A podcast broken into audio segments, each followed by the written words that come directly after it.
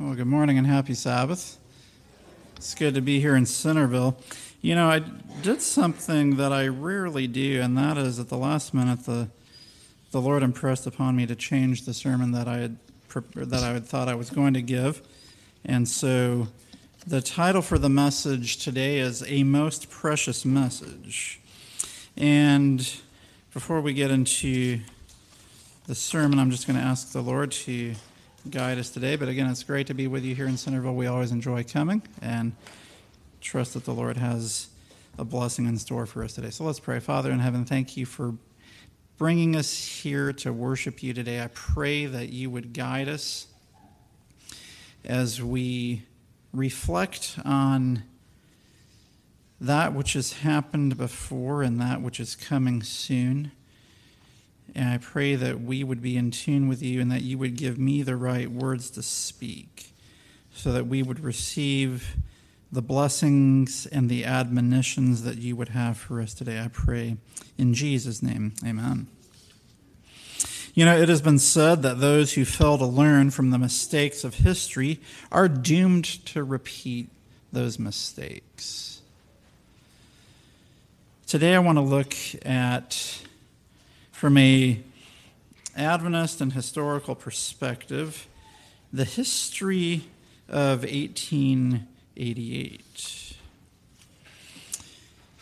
The year was 1888. James White had been dead for seven years. James White was obviously one of the giants of the pioneers who helped, by God's grace, to start the Adventist faith, and he worked himself to death. He died in his early 60s. At the time of his death, the Lord told Ellen White that he would raise up other messengers to carry on the work that James had left aside at his death. It wouldn't be long before that promise became apparent for those who were paying attention. The Seventh day Adventist Church had formally organized in 1863 in Battle Creek, Michigan. Three years later, in 1866, Dr. John Harvey Kellogg formed the Battle Creek Sanitarium. He was called the Lord's physician by Ellen White. There were a lot of things that were happening in those 25 years from 1863 to 1888, but a lot of pieces were being put into place to see the return of Jesus in the clouds of heaven.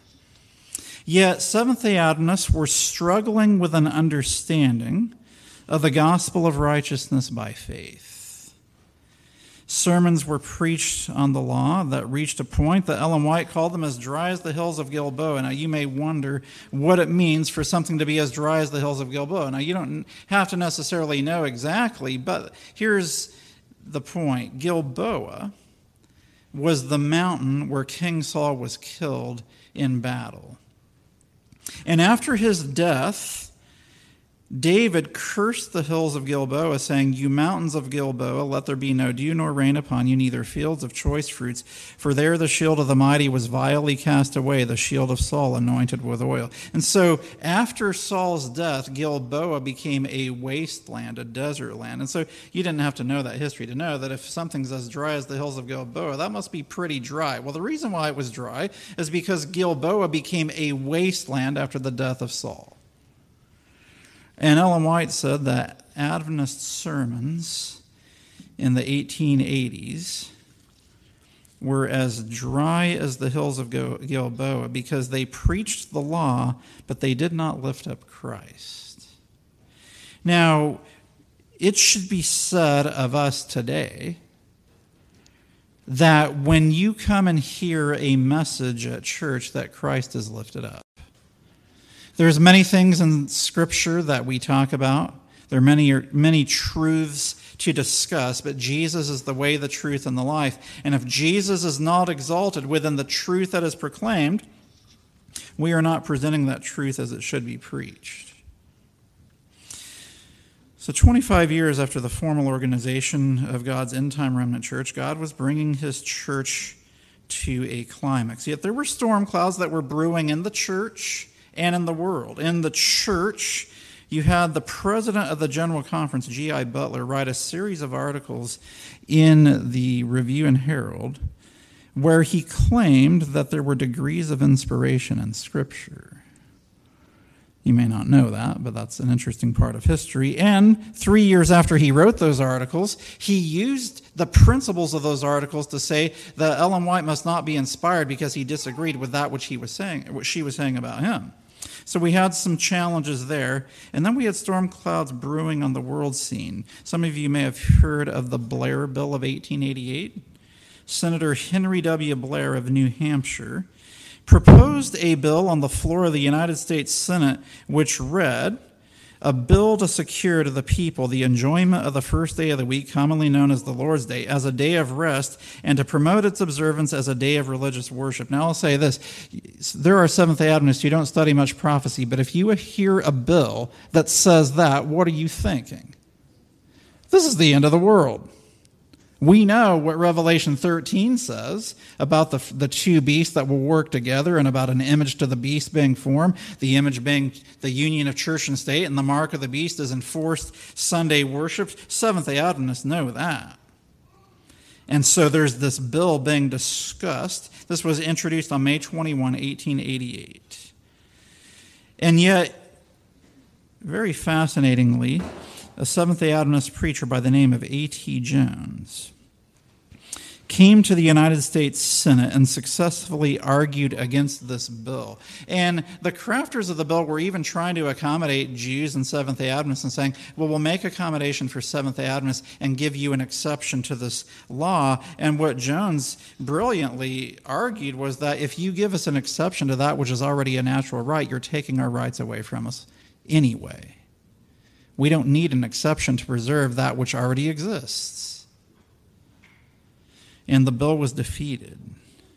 So the stage was set for the Holy Spirit to be poured out at the General Conference session later that year in Minneapolis, Minnesota.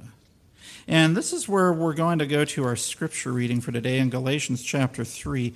Because in Galatians chapter 3, we see a passage of scripture that came into an area of dispute among church leaders and believers, members. Galatians chapter 3, verses 23 through 26. Here we read, But before faith came, we were kept under the law, shut up under the faith, which should afterwards be revealed.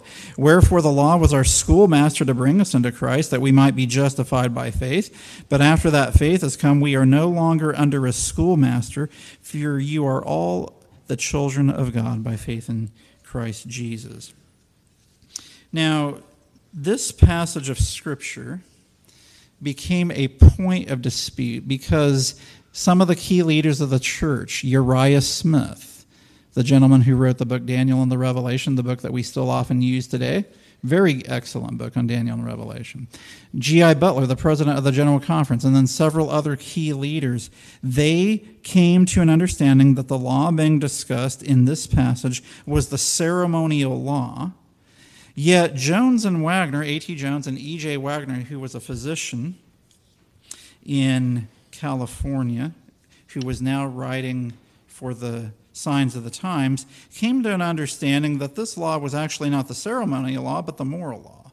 Now, let me give you a little bit of a final answer. You know what the Lord revealed to Ellen White sometime after 1888?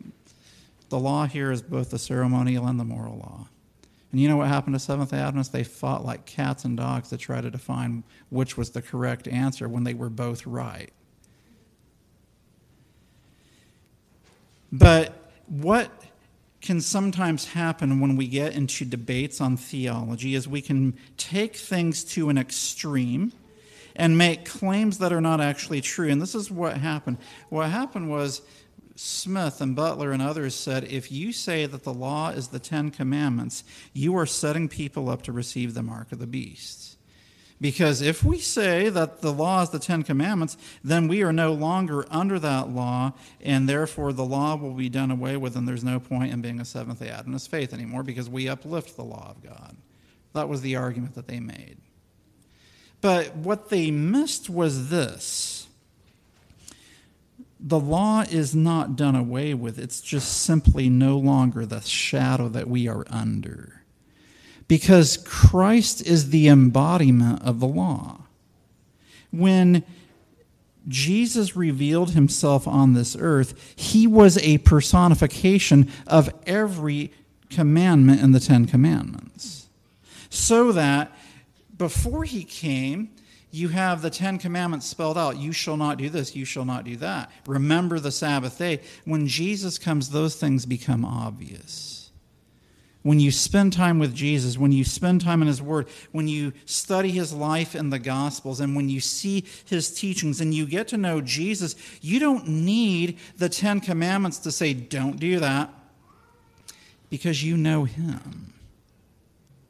And when you know Him, it's obvious that you don't go out and kill somebody.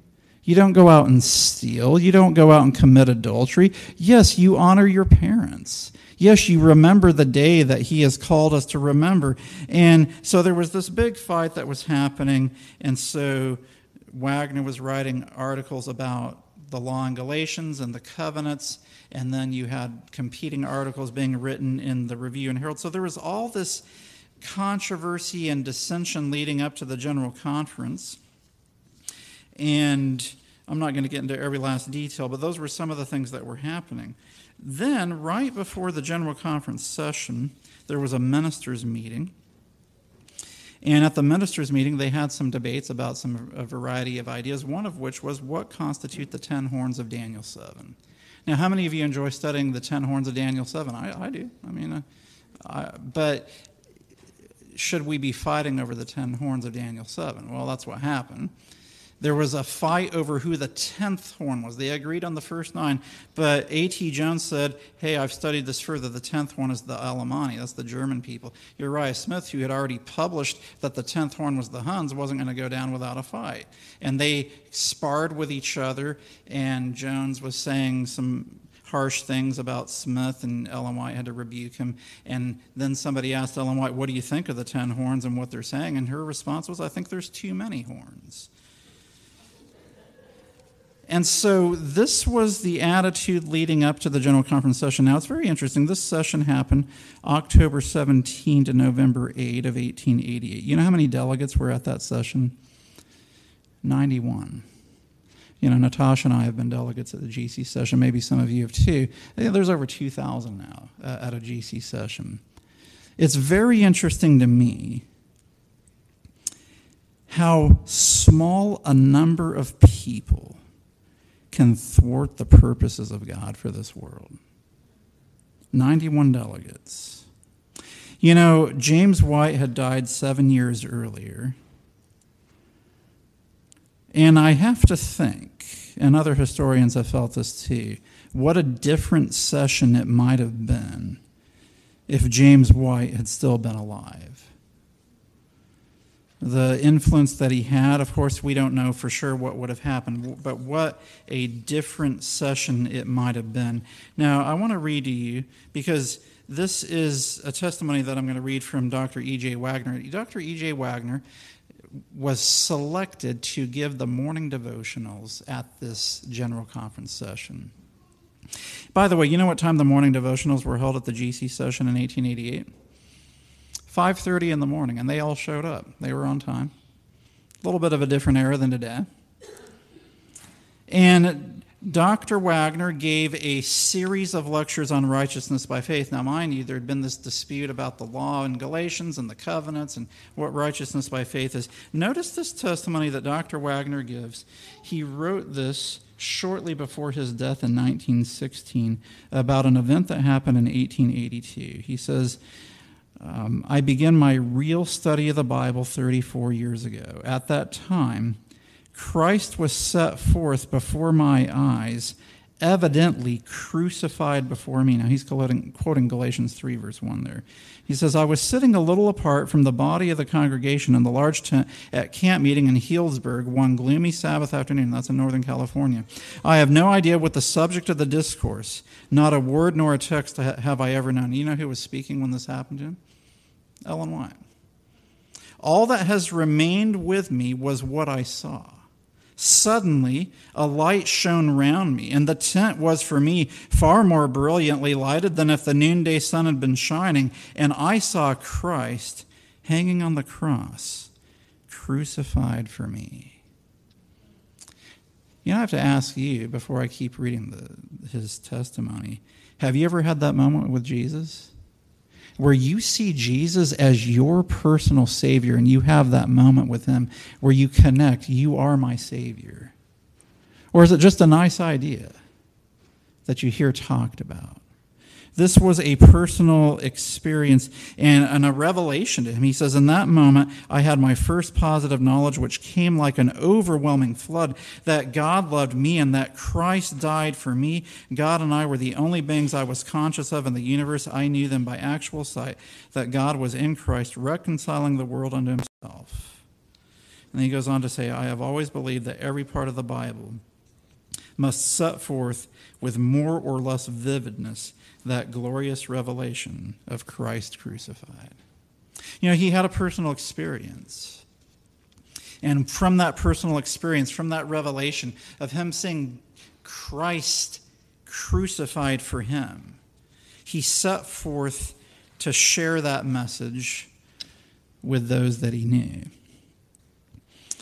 And so the Lord brought or came through with the promise that he gave to Ellen White after the death of James White that he would raise up other messengers after the death of James White. And we see this with Dr. E.J. Waggoner. We also see it with A.T. Jones.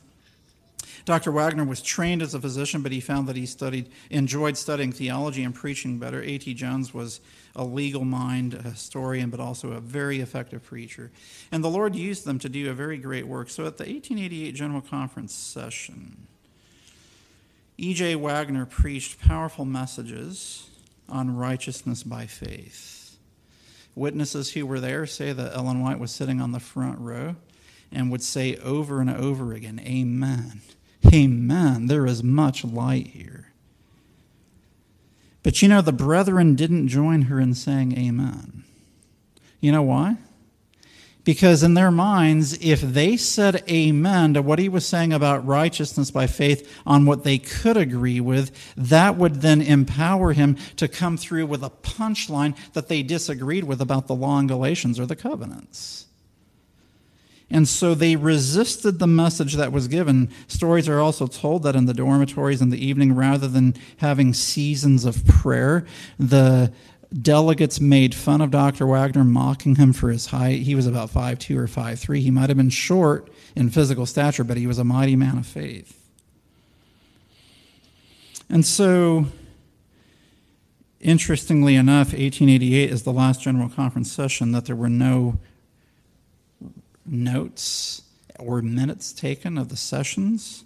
After that session, they realized, you know, we, we should probably write down what was said so that we can go back and look at it. So we have word by word accounts of all of the messages and meetings that have ever happened at a GC session since that time.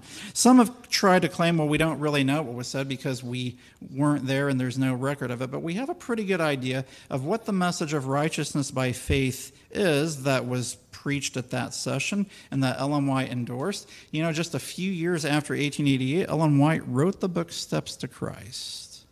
It's her exposition on righteousness by faith.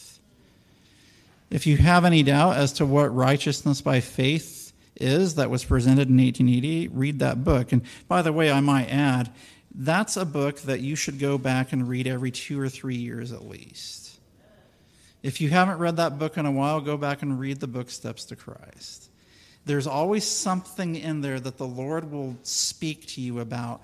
And no matter how many times you've read the book, there's always a blessing in that with respect to righteousness by faith. We also have an account. There was a camp meeting that happened in Kansas not long after 1888 where Jones Waggoner and Ellen White went together on the camp meeting circuit. If the brethren weren't going to promote this message, Ellen White would support it in, in person with her presence.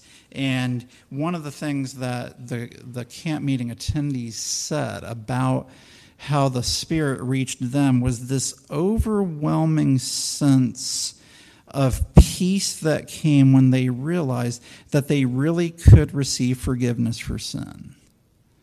It's called justification by faith. And Adventists were preaching the law, the law, the law. But what we also needed was to know that we can be forgiven and that we can be justified and empowered, and that Christ truly does accept us. And so it's very interesting what's happening. You have, by 1888, the Battle Creek Sanitarium has been going for 22 years. Luminaries from around the world were coming to the sanitarium. Retired United States presidents would come there, other famous world leaders would come there. Because at the Battle Creek Sanitarium, the Lord's physician was offering treatments that were actually helping people to improve their health. So the medical missionary work is the right arm of the gospel. So you had the right arm of the gospel firing on all four cylinders at this time. And the Sunday law was being debated in the United States Senate. All the pieces were in place for Jesus to come again. All he needed was for a people to be following him and to have the message that would be taken to the world to prepare a people for the coming of Jesus.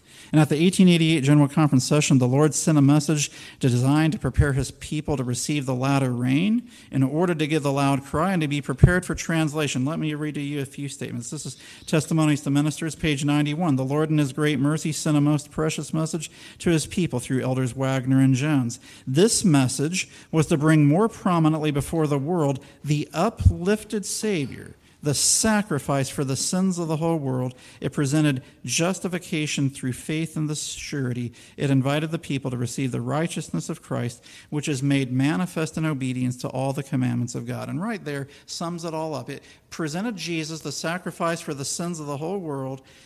It presented justification by faith, right, the righteousness of Christ, which is made manifest in obedience. And this is where Adventists will often fall into two ditches. You will either find some Adventists who are trying to obey without the power of God and in a very legalistic way, as they were in the 1880s, preaching the law, the law, the law, but the power of Christ and the peace of God is missing from the life. And yet, on the other hand, you have others who say, we're just going to preach Jesus, but they deny obedience. But it's a complete package, which we see in this message that the Lord sent. The quote goes on to say, Many had lost sight of Jesus they needed to have their eyes directed to his divine person, his merits, and his changeless love for the human family. See, what Adventists were doing back then, and it's a temptation to do today, is to look at our merits and what we're doing rather than his merits and his changeless love. Goes on to say, All power is given into his hands, that he may dispense rich gifts unto men, imparting the priceless gift of his own righteousness to the helpless human agent. And then this paragraph closes by saying, This is the message that God commanded to be given to the world. It is the third angel's message, which is to be proclaimed with a loud voice and attended with the outpouring of his Spirit in a large measure. And then in the next paragraph, very powerful statement. She says, Centuries, ages can never diminish the efficacy of this atoning sacrifice. The message of the gospel of His grace was to be given to the church in clear and distinct lines, that the world should no longer say that Seventh day Adventists talk the law, the law, but do not teach or believe Christ. That's what happened in 1888. And yet the brethren were saying, these guys are doing away with the law of God. They're going to get people to receive the mark of the beast when what they were doing was giving the message from the Lord that was lifting Christ up.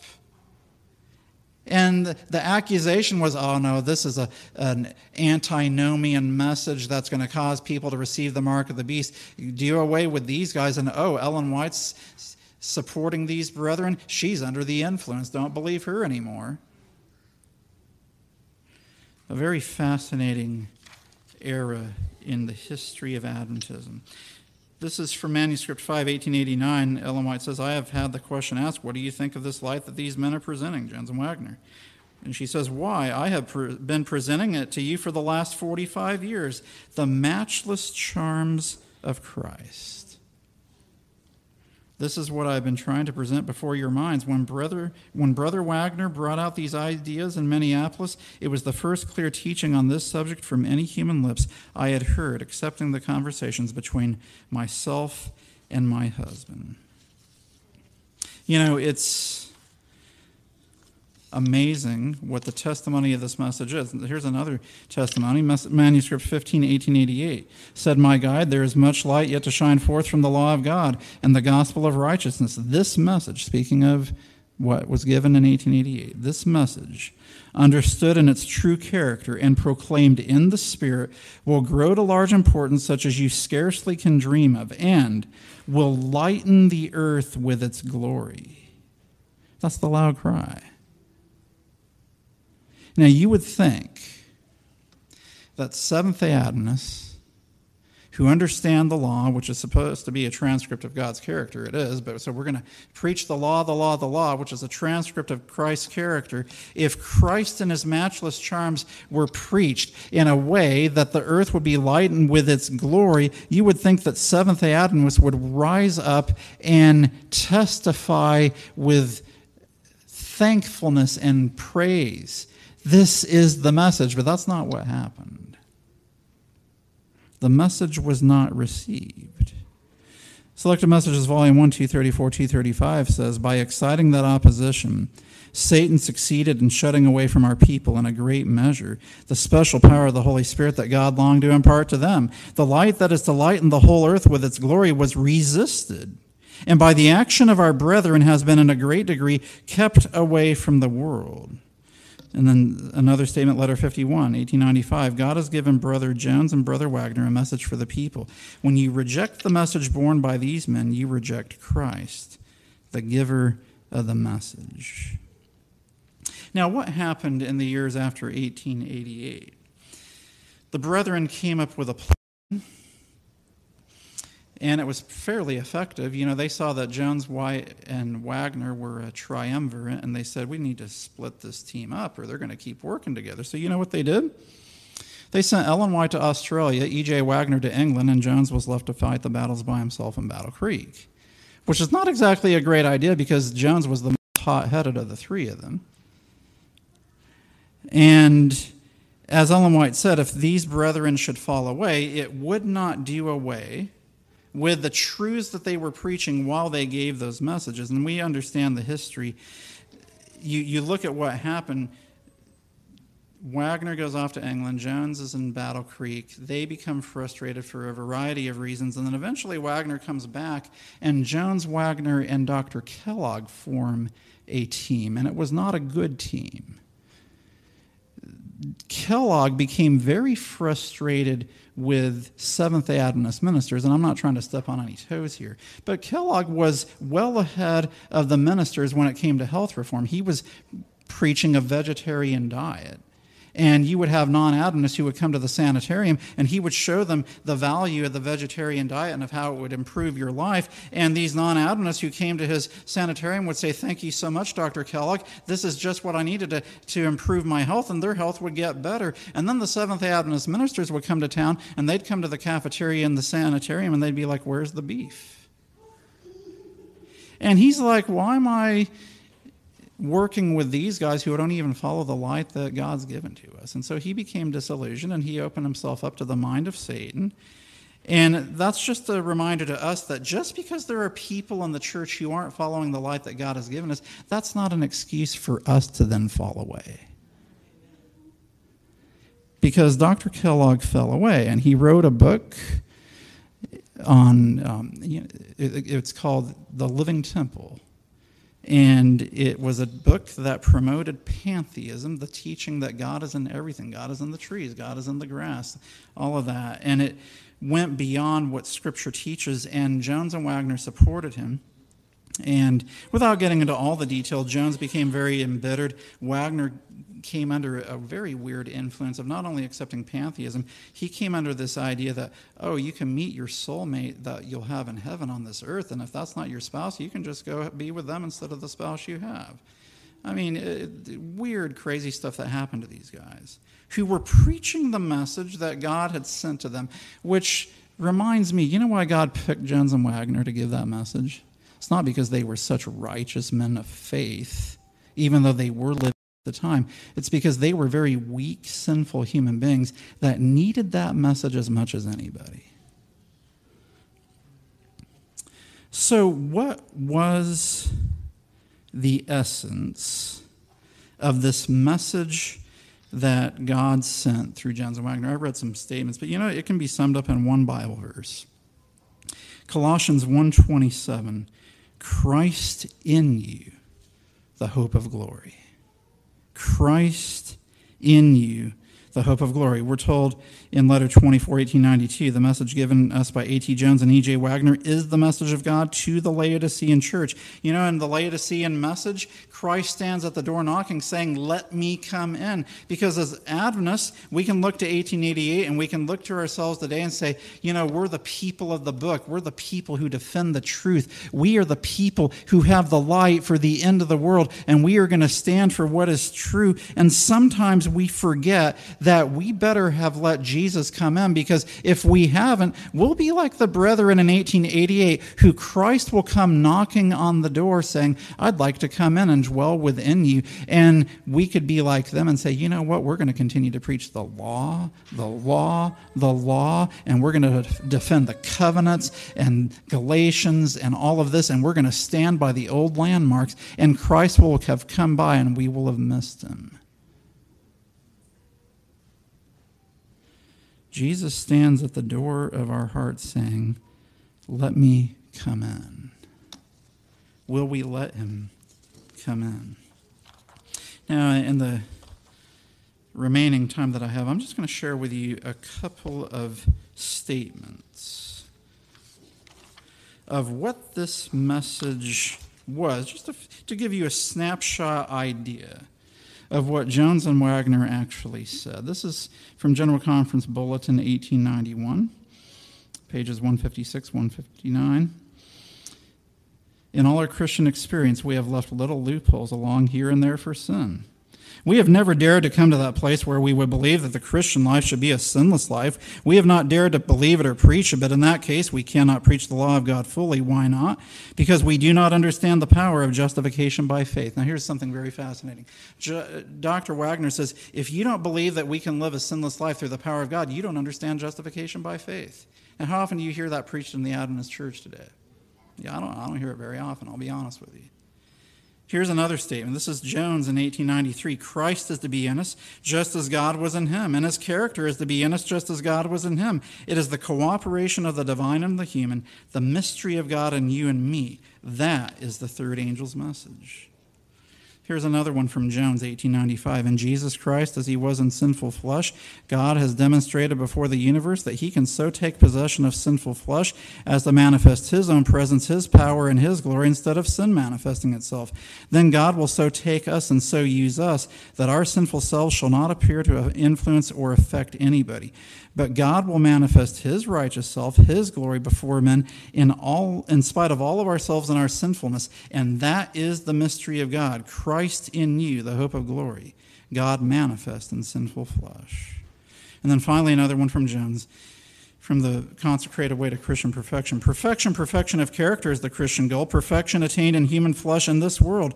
Christ attained it in human flesh in this world, and thus made and consecrated a way by which in him Every believer can attain it. You know, God is looking for a people who will accept the understanding that Christ the hope of glory can be formed within. It connects to Galatians 2:20 which says I am crucified with Christ. When we are crucified with Christ, it's now no longer I who lives but Christ who lives in me. And the life which we live in the flesh is the life of Christ. This will then lead to the experience of Revelation 18:1 where the earth is lightened with the glory of God's character because Christ has been formed within. Christ in you, the hope of glory, the fruit of the spirit. But you know when I look at the world today, and even at the Seventh-day Adventist Church, I would have to say and I don't think you could disagree with me. We live in a very divided world and even in a divided global church. I mean, there's two versions at least of the right way to go in America. There's probably many more versions throughout the world. And there's, you know, in some respects, you could say there's two versions of our church under one administrative structure. You know, a few weeks ago, I spent 90 minutes of my afternoon watching a film, What is a Woman? I mean, we've gotten to such a place in society that we can't even define what truth is anymore.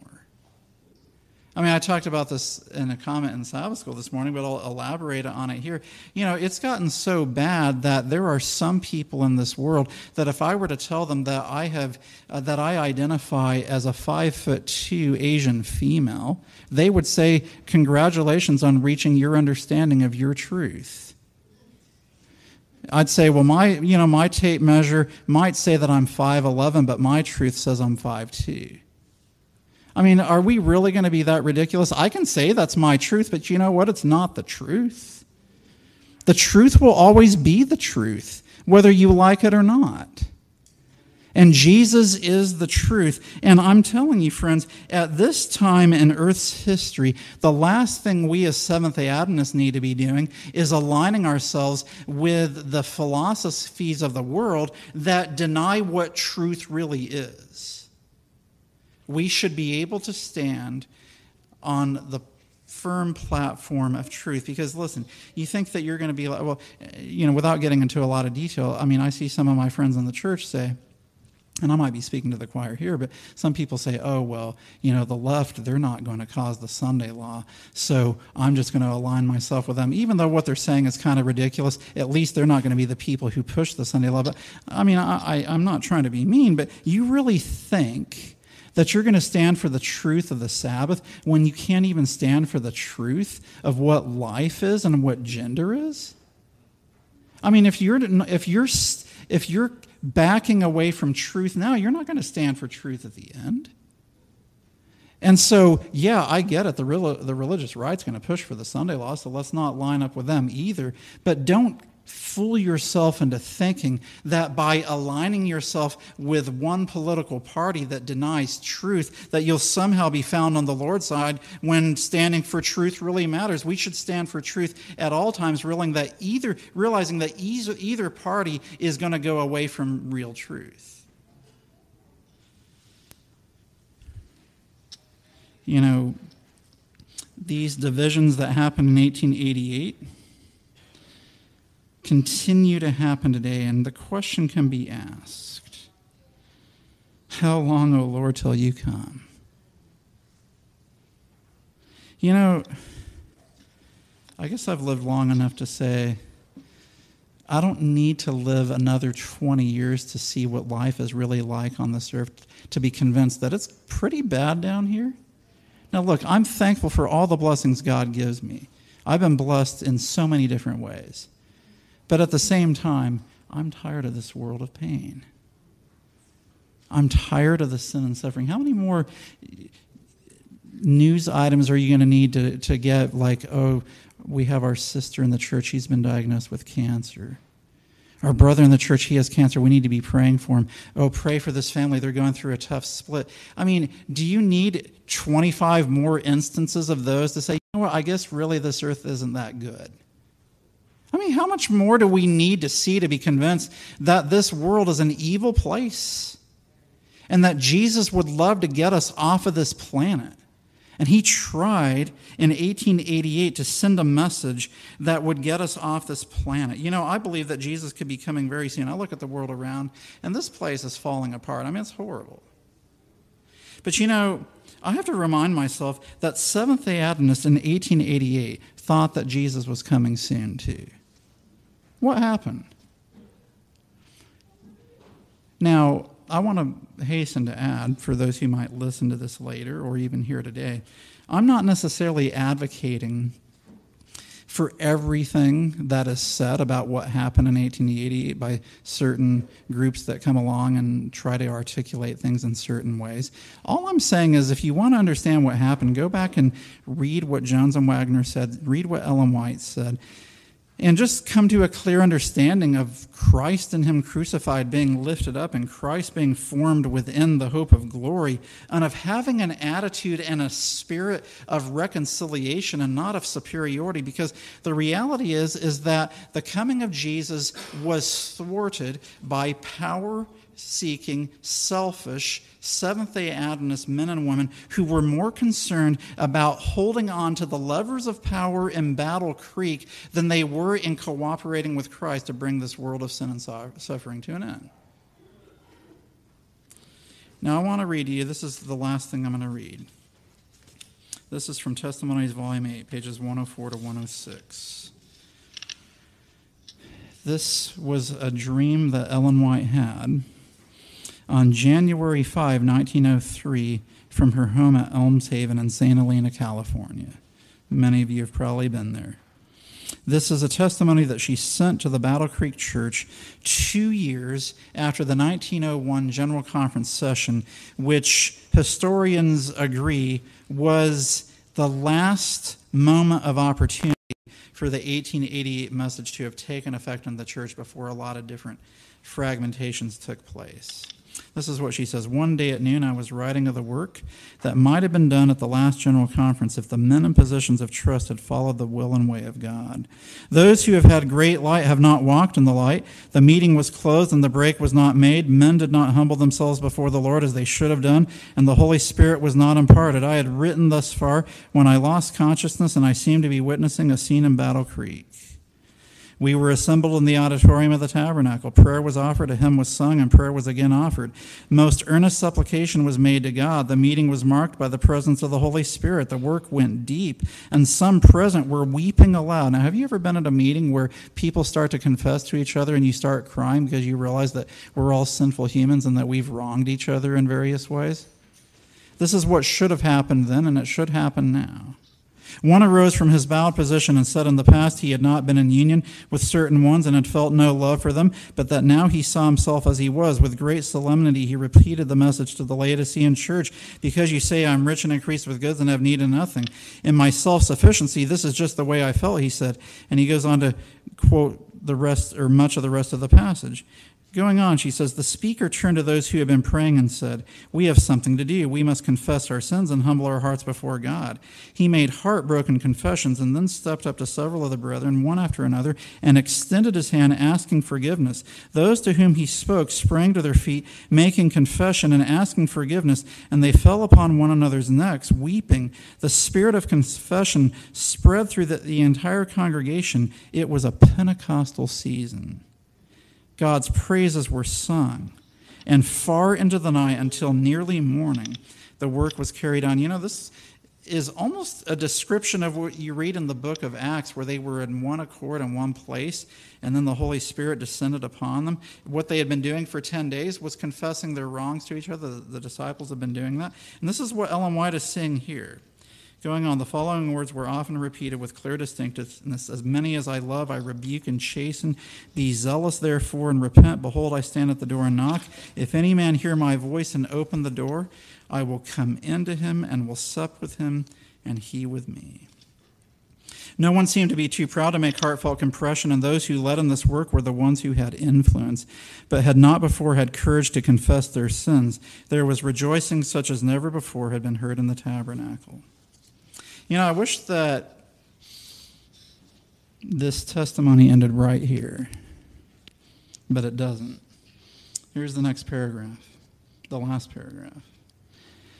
Then I aroused from my unconsciousness and for a while could not think where I was. My pen was still in my hand. The words were spoken to me. This might have been. All this the Lord was waiting to do for his people all heaven was waiting to be gracious. I thought of where we might have been had thorough work been done at the last General Conference. An agony of disappointment came over me as I realized that what I had witnessed was not a reality. So I have to ask myself the question, and I ask you the question today. You know, we can look back and criticize the brethren for how they resisted the moving of the Holy Spirit. But what about me? What about you? You know, it's really easy to be part of a church, to even be part of a church family, and to have a feeling that I'm thankful that I'm the reasonable person that's here. And as long as I'm here, I'm going to stand for the old landmarks. And I'm going to be the faithful arbiter of truth, and all of that's important. But then when somebody goes a little bit differently than we would want, we develop a spirit of different types of attitudes where we think we're better than them. We've got to watch out for them. And if our true hearts could be revealed, there are many of us who would be quite astonished at the attitudes of pride, superiority, and selfishness and sinfulness that the Lord needs to deal with in our hearts that we have towards fellow church members. And yet we think that if the Holy Spirit were to be poured out in the latter rain, that we would just be ready to receive it. But we haven't made things right with people from things that have happened years ago. And so that spirit that happened in 1888 continues today. The spirit of those who feel like, well, I'll choose and select which parts of inspiration I'll accept as long as it fits with my opinion, then that's fine. That attitude happened in 1888 and it happens in the church today. There's a lot of different things that are happening, but God is looking for a people who will accept Christ and Him crucified, who will accept the matchless charms of Jesus, and who will see in Christ and Him crucified a redeeming Savior who offers justification by faith, which we are told is the laying of the glory of man in the dust. And as we see Christ humble Himself, we will realize that that's what we need today as well. And so I want to challenge you. Maybe there's someone here today. Maybe they're not at church today. Maybe there's someone that goes to a church out in California or out in Washington State or out in Maine or North Carolina. Somebody that you have something against. And until you make that right, you're not going to be receiving the latter rain any more than the brethren in 1888. I just want to challenge you. Make that right before this time on earth passes us by. I believe that Jesus could be coming very soon, and I believe that if we take this message to heart, the Lord can pour out His Spirit upon us so that we can be ready for Him to come. Amen. So that's my challenge to you today. Spend some time with Jesus and let Him speak to you. This media was brought to you by Audioverse, a website dedicated to spreading God's Word through free sermon audio and much more. If you would like to know more about Audioverse, or if you would like to listen to more sermons, please visit www.audioverse.org.